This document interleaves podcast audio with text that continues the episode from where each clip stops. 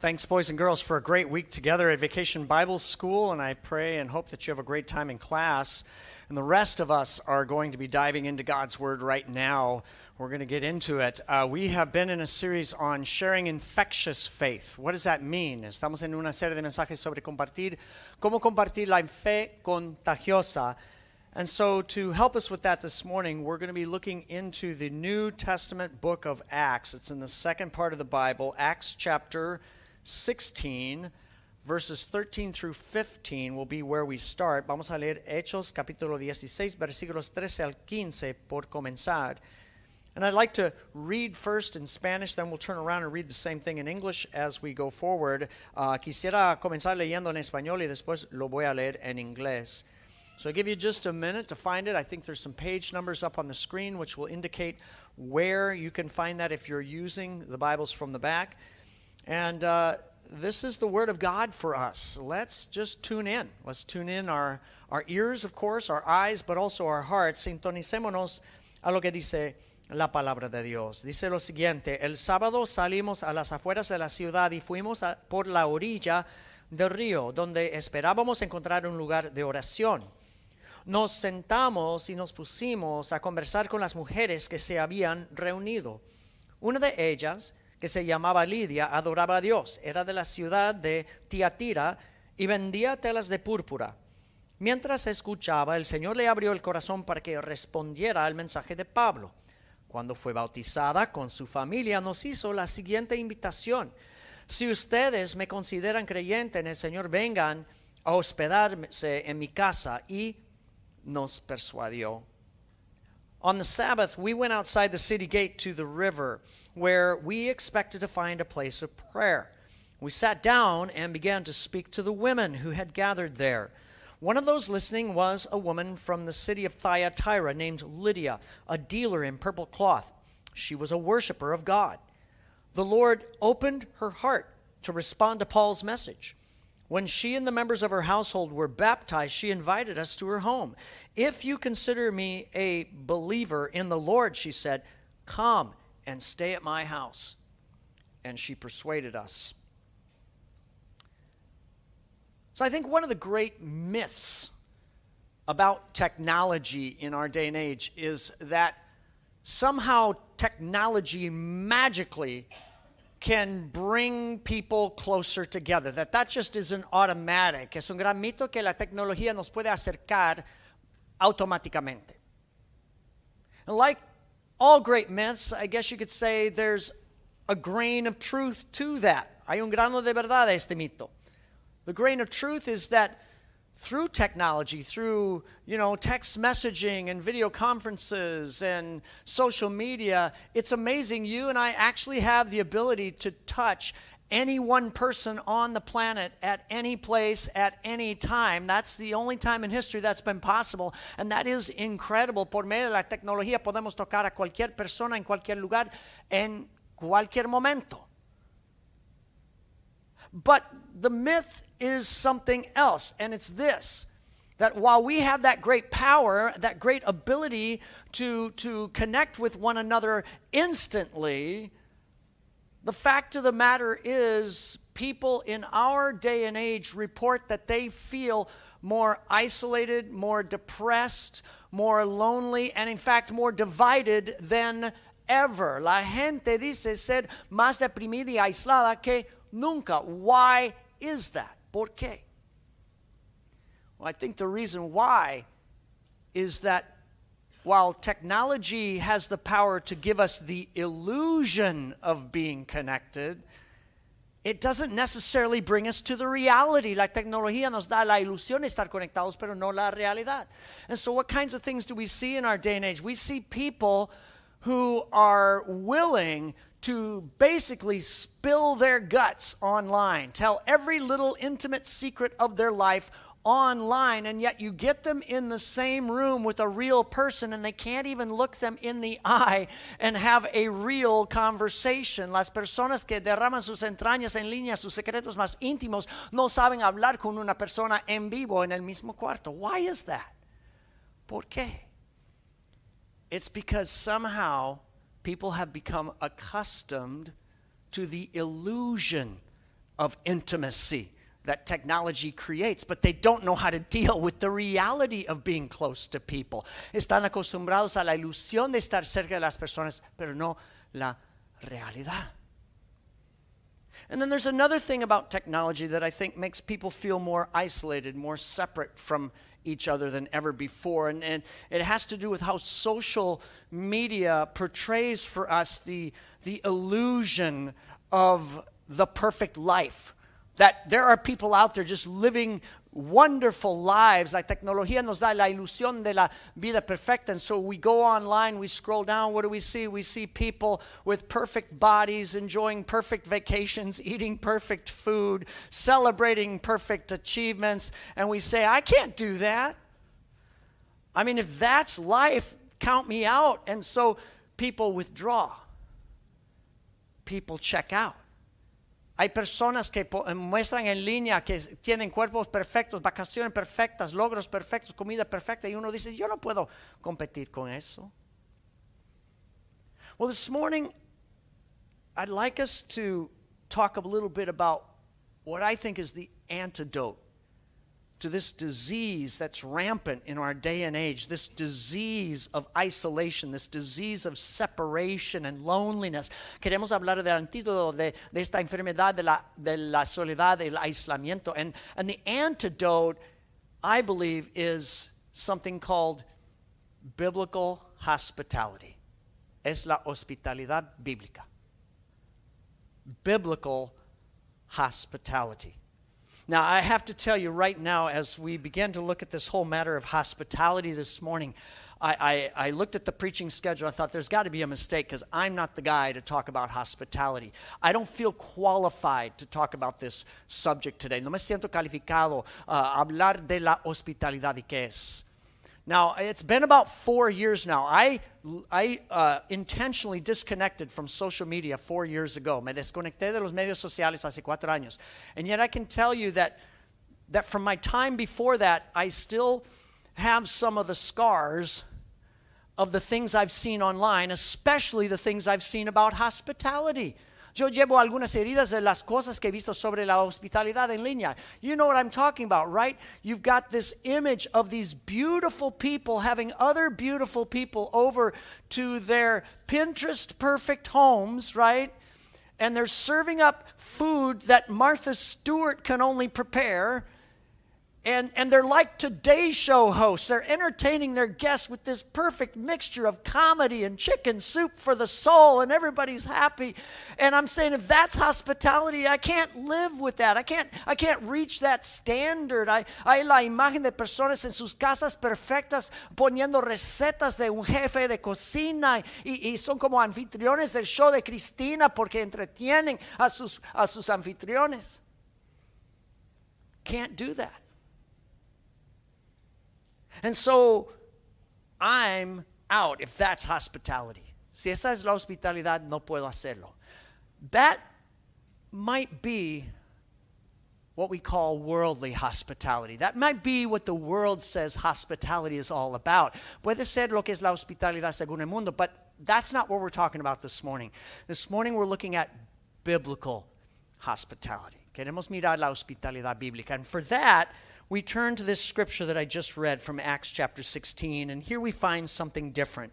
Uh, we find here that the early church leader Paul is traveling on a mission, and he's with several companions. He's with Silas and Timothy, and with Dr. Luke, who's the author of the book of Acts. And we know Dr. Luke is there because he says, We, we did this, we did that. Well, the author's there, right? Pablo está con Silas, Timoteo, y el Dr. Lucas, el autor de Hechos. And they come to this city in Macedonia, in a region of Greece. The city's name is Philippi. Llegan a Filipos in Grecia.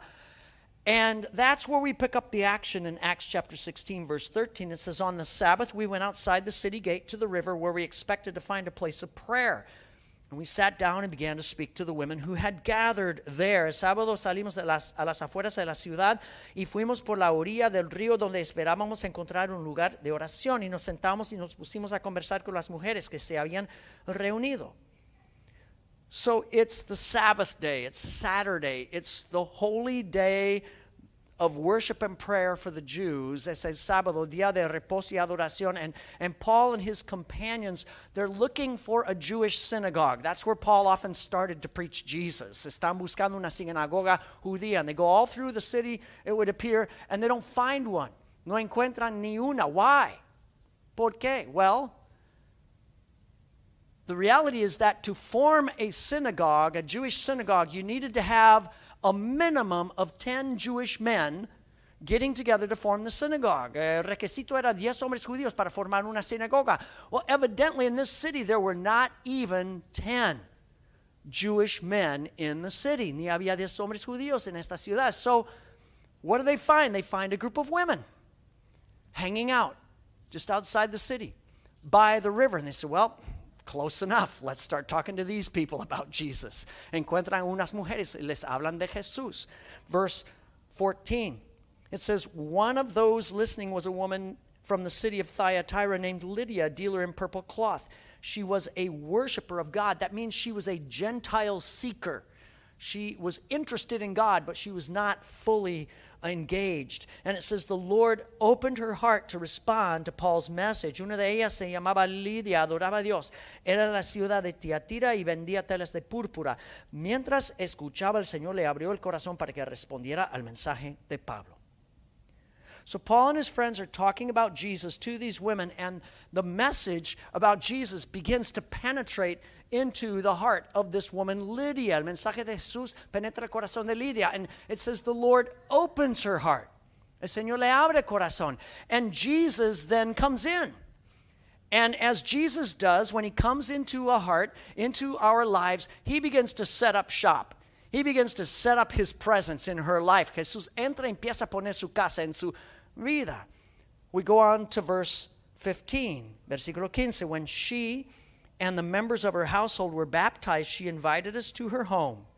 If you consider me a believer in the Lord, she said, come and stay at my house.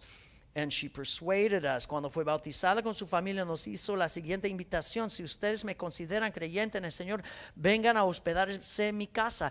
Y nos persuadió. So I want us to notice the progression here. Fíjense la progresión.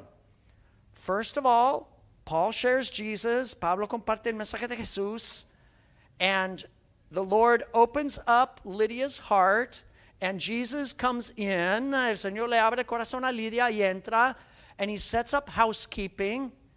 And then it says she believes and is baptized as a sign of her belief, es bautizada como señal de su fe. And not only is she baptized, her whole house is baptized. All of her family members, they come to, to faith in Christ. Toda la familia viene a fe en Cristo.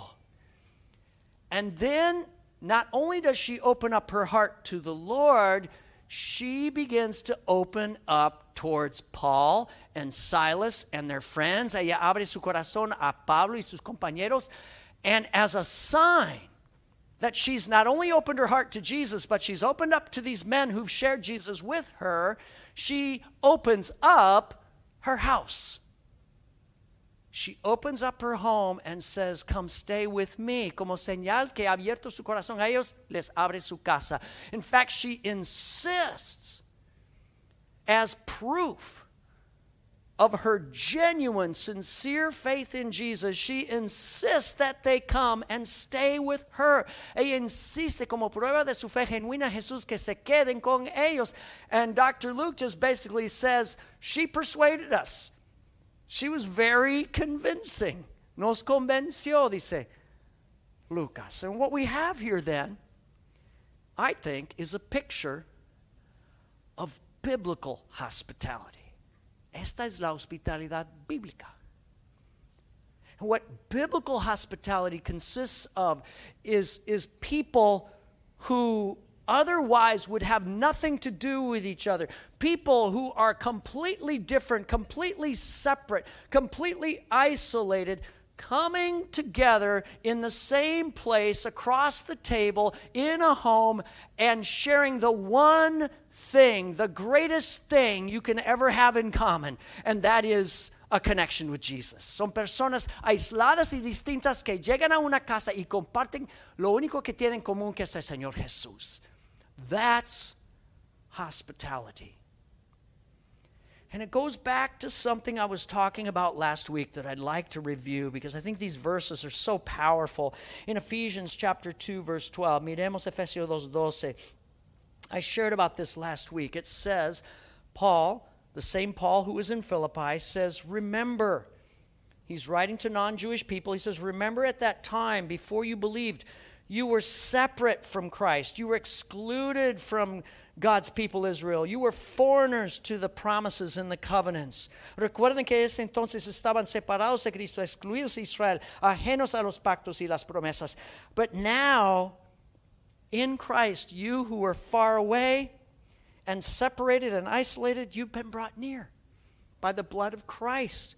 En Cristo, usted, uh, Jesús, a ustedes que antes estaban lejos, Dios los ha acercado mediante la sangre de Cristo. In other words, he's saying, here's what the gospel does. Here's what the message and the truth of Jesus does. It takes people who are way far away from God, way far away from hope, way far away from life, and it brings them close. It brings them close to God. How? Through the blood of Jesus. Jesus creates a bridge where people far from God can get close to God. Jesús crea un puente donde las personas alejados de Dios pueden acercarse a Dios. So Jesus and the gospel brings people who are far close to God, close to Him. But that's not all. In verse 19, it goes on. And it says this uh, uh, Ephesians 2, verse 19 says, Consequently, you are no longer foreigners and strangers but fellow citizens with God's people and members of God's household, built on the foundation of the apostles and prophets with Christ Jesus himself as the chief cornerstone. Ustedes ya no son extraños ni extranjeros, sino conciudadanos de los santos y miembros de la familia de Dios, edificados sobre el fundamento de los apóstoles y profetas, siendo Cristo Jesús mismo la piedra angular. What is this saying? It's saying not only does the good news of Jesus Christ bring people close to Jesus, it has the power to bring people who are completely different and separate from one another together with each other so that they are no longer strangers, no longer foreigners to one another. But when people come together through Jesus, you become family. You become members of God's house. And you get it to sit at the table together. Jesús puede unir a los que están lejos para que sean conciudadanos de la familia de Dios. And one of the signs that we are now family. One of the signs that we are now close together is that we have the ability to sit down with one another across from the table and share in this thing called hospitality. Ya podemos sentarnos en la mesa unos con otros y disfrutar de la hospitalidad.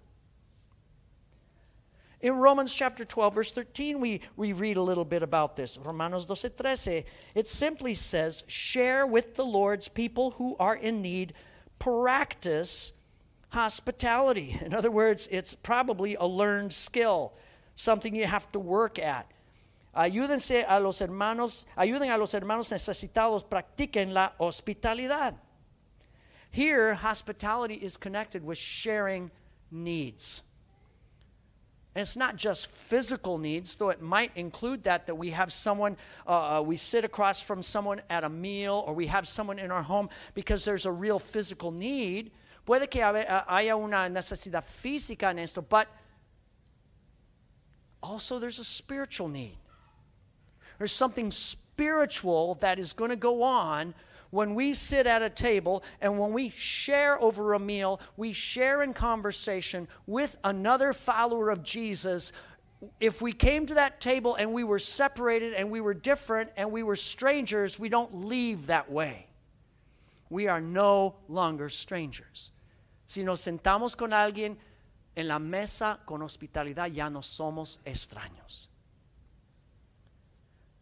Now, there's another dimension to this that goes beyond that. Not only is hospitality about bringing Christians together, I believe that there's a dimension of hospitality that has the power to bring unbelievers into contact with Jesus. Hay un poder también en la hospitalidad para contactar a Jesús y a los no creyentes. Let's think about that. It's a way of actually sharing infectious faith. In 1 Peter chapter 4 verse 8, Peter's talking about hospitality, but he, he links it with something that I think is interesting. 1 Peter 4 8, Primera de Pedro 4 8, he says this above all, love each other deeply, because love covers over a multitude of sins. Offer hospitality to one another without grumbling. Sobre todo, ámense los unos a los otros profundamente porque el amor cubre multitud de pecados. Practiquen la hospitalidad entre ustedes sin quejarse. I mean, there's an incredible statement made here. It says, Love covers over a multitude of sins.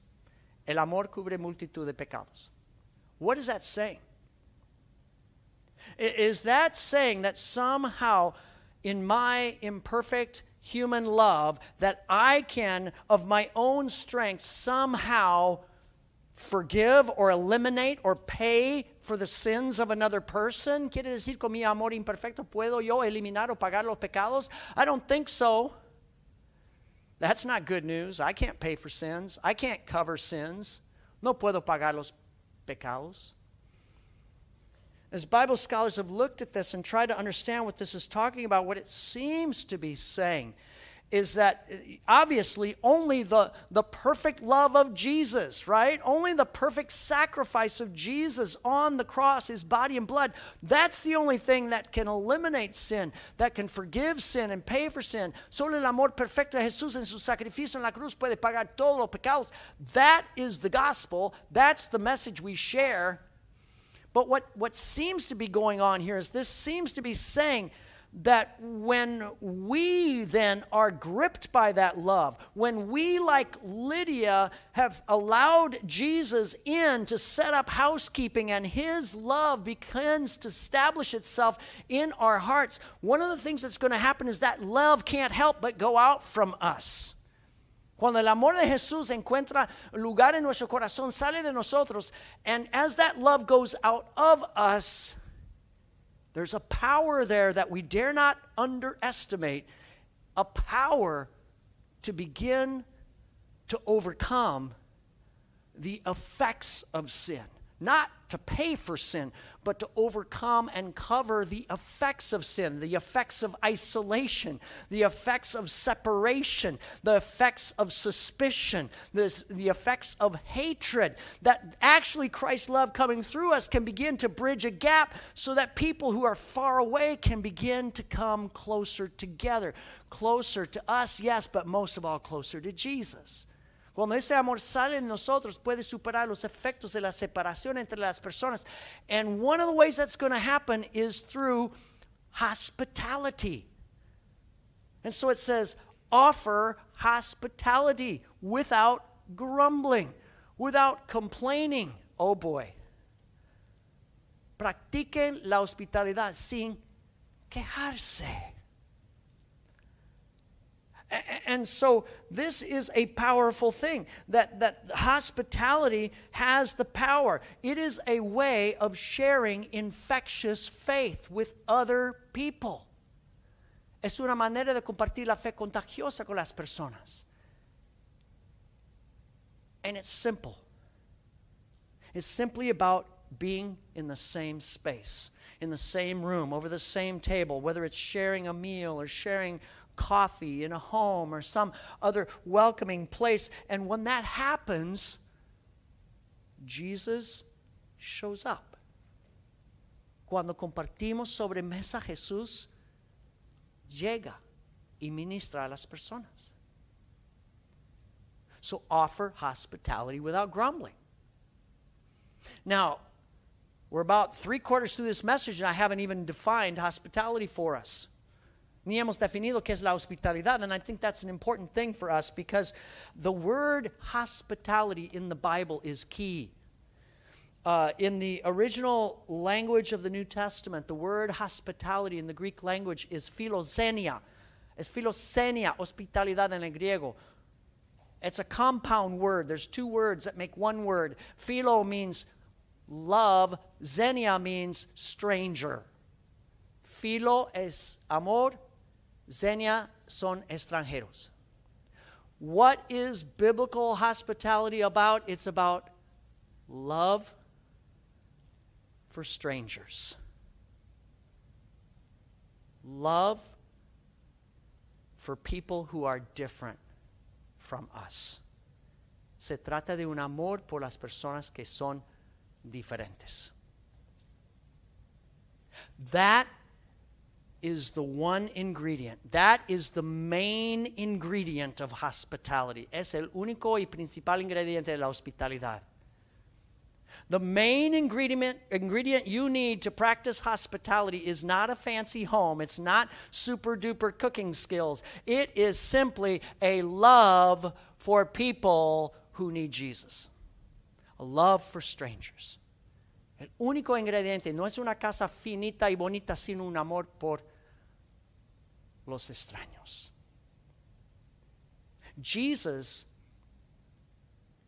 is building a house. He's building a household.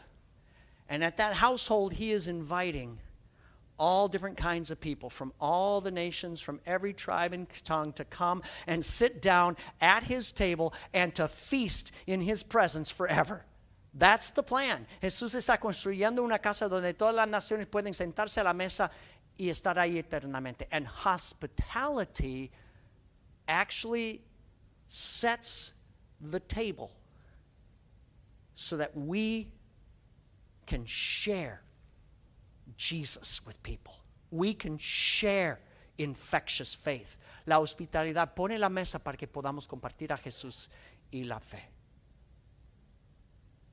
So, Russ, I'm talking to me now, maybe I'm talking to you too. Russ, don't let your messy house stop you from hospitality.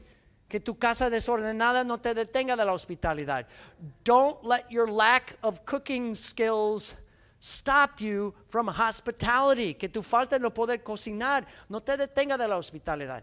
Don't let your messy, beat up, cat scratched furniture stop you from hospitality. Que tus muebles viejos no te detengan de la hospitalidad. There's only one ingredient needed, one ingredient for the recipe love for Jesus, love for other people. Whether they're believers, non believers, doesn't matter. Único ingrediente es un amor por Jesús y por los demás. And that's why uh, in this month of July and the next few weeks, we are challenging each other uh, through this initiative that we're calling No Longer Strangers. Por eso nos retamos en esta iniciativa No Seamos Extraños. And the idea is super simple. Over these summer months, over these next few weeks, find someone. Find someone within Sunrise that you maybe have never met before. Find somebody in the community. Find someone and get together with them. Bring them into your home if you can, but if you can't, go to some other place welcoming and over a meal, over coffee, have a conversation and simply listen. Hear their story, ask good questions, and share your story too. La idea es encontrar a alguien que no conoces bien en la iglesia o poco fuera de la iglesia, invítenlo a su casa o un lugar acogedor para una conversación. you might be surprised what God does with that. How infectious faith can be shared, not only from you, but it can come to you as well. My wife and I, this past month, have been reminded of the power of hospitality. Mi esposa y yo hemos experimentado la hospitalidad de forma poderosa. We were in Guatemala, as many of you know, for about nine days, uh, and all I got was this lousy shirt. Um, but uh, we had fun, right? But no, we, we were guests in the homes of a missionary couple, Jose and Pam. We've known them for years. Éramos invitados de una pareja, Jose y Pam. And they showed us hospitality. They fed us wonderful food, yes, but Every single day, they were taking us places. They were driving us. Sometimes they were driving us two, three, four hours away, taking up an entire day to bring us to some site or to some place, and then driving us back. And, and, and after a couple days, I was just really stressed about this. Estaba yo estresado porque nos estaban manejando a lugares aquí dos, tres, cuatro horas en camino. These people are wasting their time. They've got stuff to do. Why are they messing with us? We're just in their way. We, we shouldn't be here. We should be somewhere else. And, and, and after three or four days, it finally dawned on me. I was thinking, what are they getting out of this? They're getting nothing out of this. And then I started to realize the beauty of it was the time in the car. Lo bonito era el tiempo en el, en el carro where we could, we were talking, praying, sometimes crying, and just sharing our hearts as Christians. And it was powerful and rich. It was beyond any, any meal or any one thing that, that they could have done for us. And I experienced that power of hospitality. Experimenté el poder de la hospitalidad en el camino que conversábamos y compartíamos profundamente nuestro amor por el Señor. I believe that hospitality has the power to bring Jesus into people's lives. Jesús puede entrar en la vida de uno por medio de la hospitalidad. As proof of that, as I conclude here, I want to show you just a part of a video that tells the story of a woman by the name of Rosaria Butterfield. Les quiero mostrar la, eh, la historia de Rosaria Butterfield. She was a college professor, a feminist, lesbian college professor. Era una profesora de universidad lesbiana feminista. And as the story goes, she wrote a letter to a local newspaper, and her question was this Why do Christians hate people like me? Escribió un periódico, ¿por qué los cristianos odian a personas como yo? That, that was her question. Why do Christians hate people like me? The answer she got was an invitation from a local pastor and his wife to come to their house for dinner. Un pastor local y su esposa la invitaron a su casa. And that was just not one invitation, it became a series of invitations. Era una serie de invitaciones. And over a, a time of conversation and of just simply being with these people, like Lydia, the Lord opened Rosaria's heart. And Jesus came in. El Señor le abrió el corazón y Jesús entró. And now, Rosaria Butterfield is also a pastor's wife, and she's hosting people in her home. People of all different kinds, all different backgrounds. Ahora, ella es esposa de un pastor y ella también uh, invita personas a su casa. I want you to hear firsthand from her what she thinks about the power of hospitality. Vamos a escuchar lo que ella dice.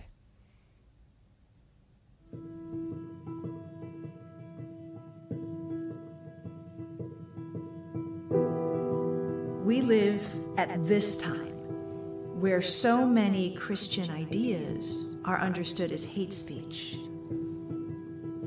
After the Obergefell decision legalized gay marriage, that put the gospel on a collision course with the new law of the land.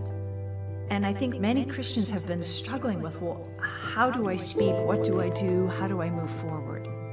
Home is a vital place to invite your neighbors in to have some heartfelt conversations. We can love our children together. We can let some things slide, even though the world we live in would say that we're supposed to be enemies. To me, hospitality is the ground zero of the Christian faith. I was raised in an Italian family there were some issues in my house that made it almost impossible to have people in. So, hospitality didn't really become endemic to my life until I had set up a home of my own. I was a professor at Syracuse. I lived as an out lesbian feminist in New York. In our LGBTQ community, somebody's home was open every night of the week. And there was never a question where will I go if I need help? Because the community itself is organic and fluid, and that was how we dealt with crises. After I wrote my tenure book, I really wanted to write a book that was on my heart. Why is the religious right such a hateful community? And why do they hate people like me? I was on a war against two things patriarchy and stupid. So I was really curious to know why relatively decent people would use the Bible in such a hateful way. So I wrote an editorial, and it brought all kinds of attention my way, which I didn't really expect. But one of the things it brought my way was a letter from Ken Smith, the pastor of the Syracuse Reformed Presbyterian Church. When Ken and his wife Floy invited me to dinner, I, I was happy. I, th- I thought of Ken as my unpaid research assistant. And they were fine with the fact that I, I wanted to read the Bible to critique it. That began a research journey that changed my life. But it wasn't research that changed my life. In Ken and Floy's home, the way that they practiced hospitality became a living, breathing example of the theology that they were teaching.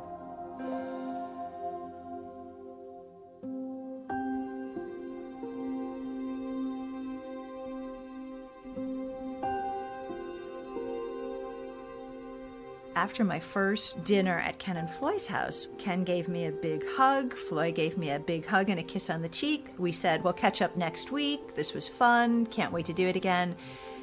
They did not share the gospel with me, and they did not invite me to church. And that was so wonderful because what it showed to me was that they didn't see me as a project, they actually saw me as a neighbor. Now, I didn't step foot in the church for two years, but every week I was in their home. And every week it was clear that pretty much anything could go. We could ask anything. Ken and Floy were fine. And that process of dialogue and table fellowship was compelling. It was deeply compelling. I did not come to faith because I stopped feeling like a lesbian. It's not that I got all of my worldview issues just completely cemented with a happy Christian evangelism. Not at all. I came to faith because I became convicted that Jesus is who he says he is.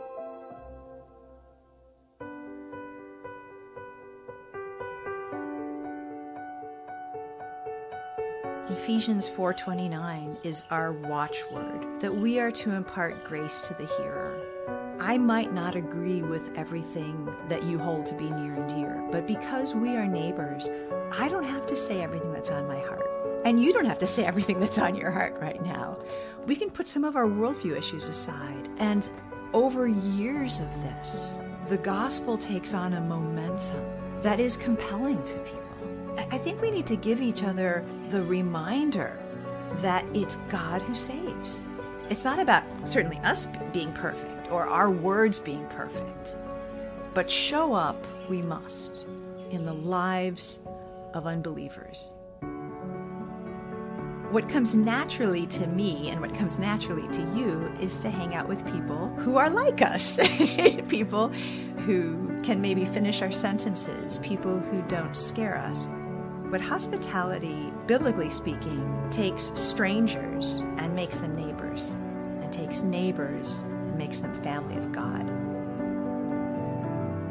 It's a great joy to see the gospel bring people together who are supposed to be enemies. And it's a great joy to know that God never gets the address wrong. And if your neighbors aren't people you know yet, there's a blessing waiting for you.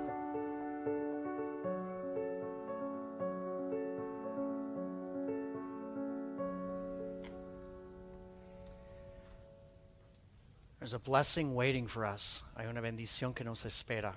That's a beautiful truth. As we wrap up our service today, I would love for us to remind ourselves that we are no longer strangers. Queremos recordarnos que ya no somos extraños. I'm going to come on down and we're going to form a circle together uh, of fellowship and send you off with a blessing. Vamos a formar un círculo aquí para terminar el servicio.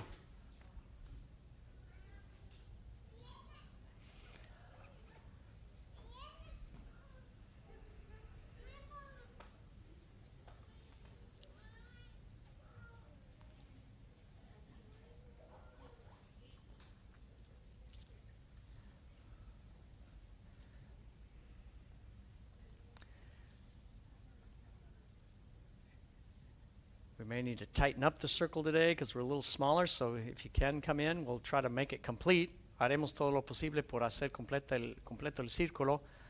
That's the way we do it.